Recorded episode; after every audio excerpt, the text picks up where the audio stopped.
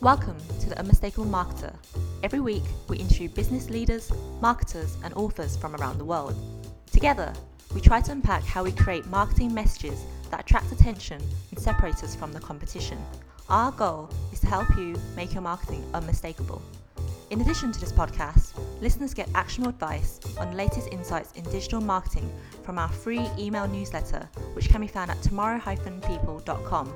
That's tomorrow-people.com.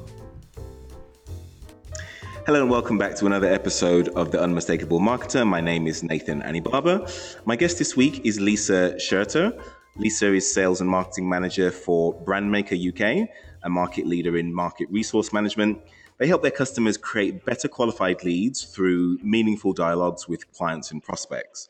They combine market resource management and engaging, nurturing at scale. So, hello, Lisa. Thank you very much for coming on the show. Hi, thank you, Nathan. Thanks for having me. Brilliant. So, so Lisa, can you tell our audience who may not be familiar with the Brandmaker a little bit more about the company? Yeah. So essentially, Brandmaker is a marketing technology platform. So it's software as a service platform that predominantly does two main things, which you tap, uh, touched on earlier. So one, it's the muscle of marketing operations.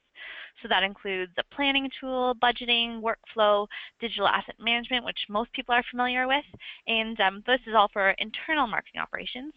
And then the second part is the brain of marketing. So that's providing more of the marketing automation and the personalized and automated content to prospects in order to connect um, sales with 100% qualified leads.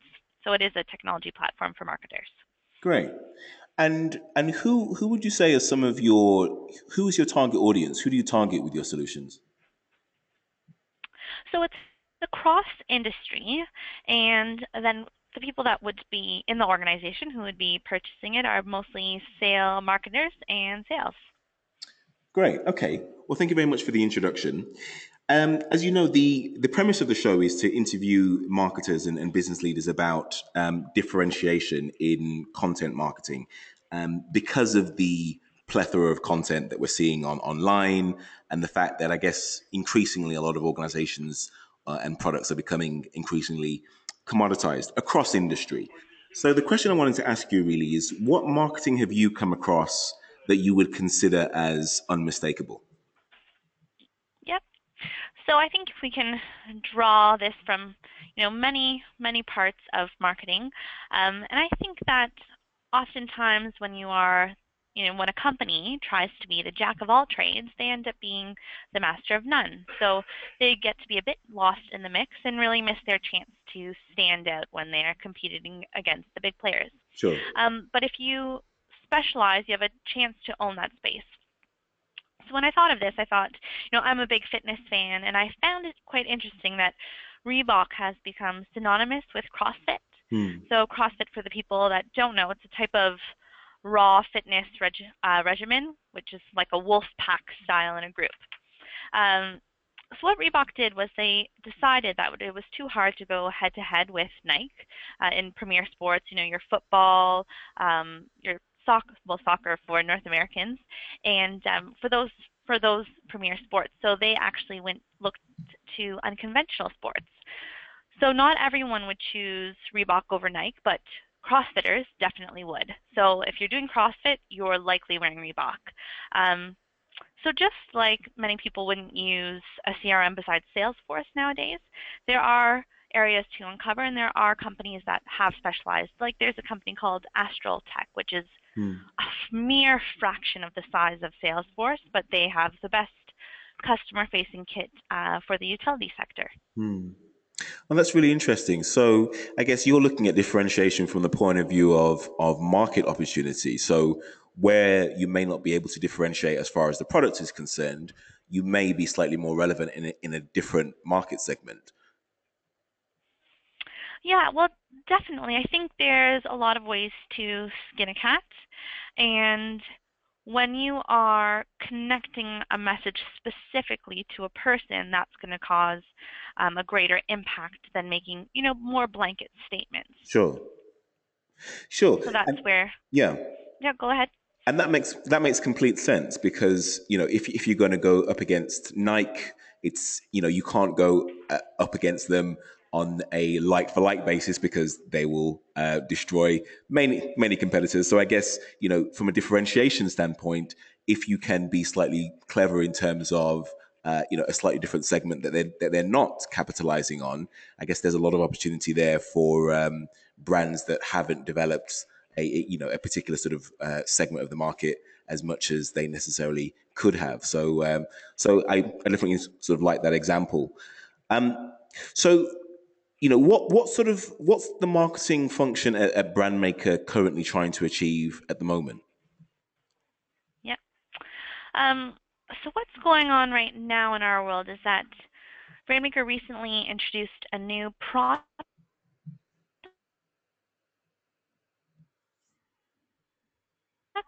called personalized and automated customer engagement. So for the sake of another acronym, it's PACE, PACE. Okay. In that regard, marketing has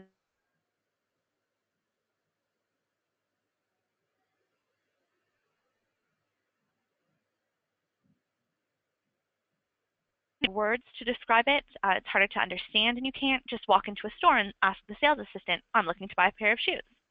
So in that similar sense, Brandmaker needs to ensure there is a unanimous understanding for PACE and make a splash so that people start looking for, Googling, and asking questions around PACE. And then with that, uh, people will ask about Brandmaker because we'll be the, hopefully, the leaders in this space. Sure. So, so from a, a, differentiation standpoint, then, can you just talk to me about sort of what the competitive environment looks like? You know, are there any other competitors similar to you that are offering a similar service offering? Um, and you know, where did that sort of strategy come from? Well, of course, the um, are going to come from the top, but you have to take in mind, you know, voice of customer and marketing plays a role in that, understanding the market and understanding the competitive landscape. So when you're doing that, when you're feeding into that process, it's, you know, both marketing, product management, and, you know, the executive level, you know, defining that space and setting the course for it. Sure. Okay. So as as far as um, differentiation is is concerned, what what sort of things are your customers saying to you um, when you're up against them in in in a competitive situation. So I guess the question I'm I'm asking is, you know, are you viewed as as a commodity when you do come up in competitive situations with your competitors? Um, you know, do people necessarily look for the cheapest vendor on the marketplace, or are they looking to you uh, for sort of added value? You know, and what added value is it that you're actually offering um, customers within the market? Yeah, so I'll, I'll answer this from two perspectives. So for the new product, it's it's harder to be commoditized because Brandmaker has really pioneered this space. Sure. Uh, and we are, even though there are solutions available, so that are that are similar. So we'll, you'll have a Salesforce, you'll have an Adobe, you'll have a HubSpot, uh, or maybe even an Uberflip, but there are still points of differentiation. Uh, with the more traditional stuff, which is the marketing operations, that uh, marketing resource management, you we would be commoditized if we were doing a point solution. So if you're strictly looking at digital asset management, for example, you can get a Dropbox, you can get a SharePoint, and people sometimes think, you know, it's just a place to store my files. But then if you actually extend the solution, which Brandmaker has, and it really extended the value chain to cover the whole space, then you can't you can't commoditize us. Okay, no, that's that's really interesting. Um, so, it, so it seems as though sort of what you've done is is you've taken quite a unique position in the marketplace by developing a, a, a solution that is isn't available anywhere else on the marketplace. Um, what are you doing to sort of communicate that value to your audience? So, you know, what channels specifically are you using that you that you're finding that you're getting a lot of value from? Um, you know, are there any particular ways of presenting this message to um, to your audience that um, is is quite unique or, or, or that is slightly more receptive than traditional channels. Yeah, and you know what, Nathan, that is the actual crux of it. Mm. So even though we've developed you know, this kind of end-to-end platform, you, well, what I was talking about earlier is, you know, being the jack of all trades. So mm. we do quite a bit. Mm. So it's difficult in that sense for marketing, and that's marketing's role, really to define what the product does. Sure. Because it can do, you know, 10 different things for 20 different people. Sure. So um, that's when really it's providing sales with the right messaging around the content of different areas. So just mm-hmm. say there's 10 pieces, and then sales will be able to access the information that's relevant to the conversation they're having. But it does make it quite difficult to articulate that when when it can do so much. I, I, I guess so, yeah, and that's I, that's I guess a, a, a, problem that a lot of um, technology vendors sort of have, you know, with a quite um, sophisticated um, product or, or service offering. The fact that it can be many different things to many different people. So so communicating that value has traditionally been uh, been a problem. Um, talk you know, talk to me. Oh, about... and it definitely always sounds the same because technology makes processes more efficient. Sure. It takes you know people out of the process. So even across different pieces of technology, you have similar messaging. So it is it is um, it is challenging to get the right messaging across. Sure.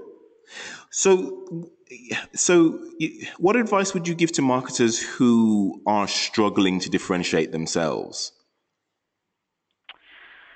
Yeah. Um, so I often just like to think in general and have the mindset that normal gets you nowhere. Mm. Try and think about doing but doing things differently. Mm. Um, but you know, if you are in an organization and you're maybe struggling with your own marketing messaging, um, you really need to. It, it's a team effort. It's a corporation effort. So you can talk about things in many different ways, but I think you need to combine the expertise of sales and the voice of the customer, uh, and also, you know, speaking to product development to know what they're they're doing, but also more importantly, you know, wh- why did product development mm. build things out this way? What insights did they gather? And it really needs to be a group effort um, because you know everyone in the co- corporation will have different pieces of the puzzle. So obviously with that you need to have you know top management support to do these kind of group efforts but i think it's quite critical to um to going to market. That, that's really interesting. You um when when we were discussing before the interview, you had, had mentioned that I guess there are a number of, of competitors sort of within your within your space. Um, I wanted to know whether there were any competitors that you come up against that have quite a unmistakable approach to their marketing and, and differentiation. I, I think you mentioned, um, uh, I, I, think um, HubSpot was an example of, of a company that you were that you were talking about earlier. Could you just expand on that?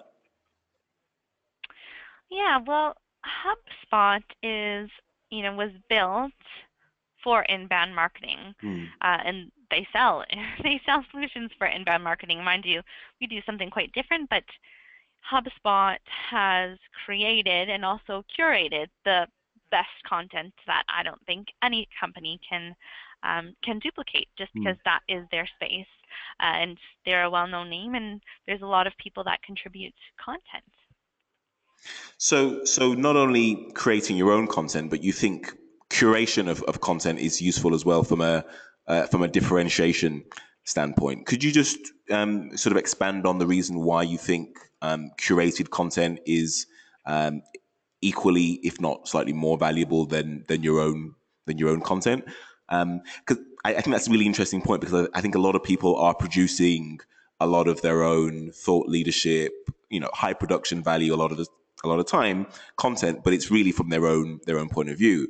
I guess what you're advocating here is sort of pooling content from around the web or other sources, um, and then sort of um, you know combining that with your own content that you produce. Um, why do you think that's such an advantage for marketers? Well, HubSpot's unique, as in yeah. they've created a space for this. Right. And I think I think that you know companies even pay to have their content on there. So, you know, now you have instead of having one person to create content, you yes. have the power and the army of thousands of people, and they all want to post on HubSpot because HubSpot has that distribution, it has the audience for them, so that's why they've been able to be so powerful. But you know, it doesn't mean that no one else can do it. Sure. It's just a process of of starting there and, and creating that and building. Sure. No, I think I, I think that's a great um, that's a great um, example. Um, I, I, think for a lot of marketers as well that are struggling to uh, produce their own content, you know, there is a lot of content on the web already.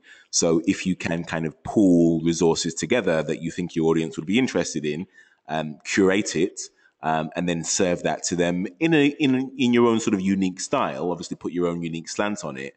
Um, that in in of itself is useful content. Um, so uh, yeah, and and sort of what HubSpot have, have done there there has been really interesting. So um, I definitely agree with you there. Um, Lisa, could well, you... they say that no, they say that no information or no product is really original, right?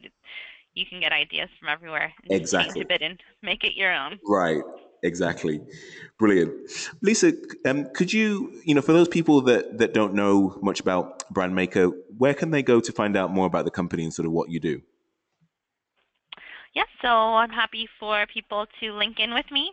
There are only two Lisa Schurters. One is in Florida, and I am Canadian, but I'm currently in London. Um, and of course, on my LinkedIn, you'll have links to Brandmaker as well. Great stuff. Well, Lisa, thank you very much for your time. Thank you very much for your your input, and um, we look forward to having you on the show at some point in the future. Thanks, Nathan. I hope it was helpful to someone someone out there. Great stuff. Brilliant. Thanks, Nathan. Well, that's all for this week's show. Join me for next week where we will be speaking to another marketer to understand what makes our marketing unmistakable. Thanks a lot.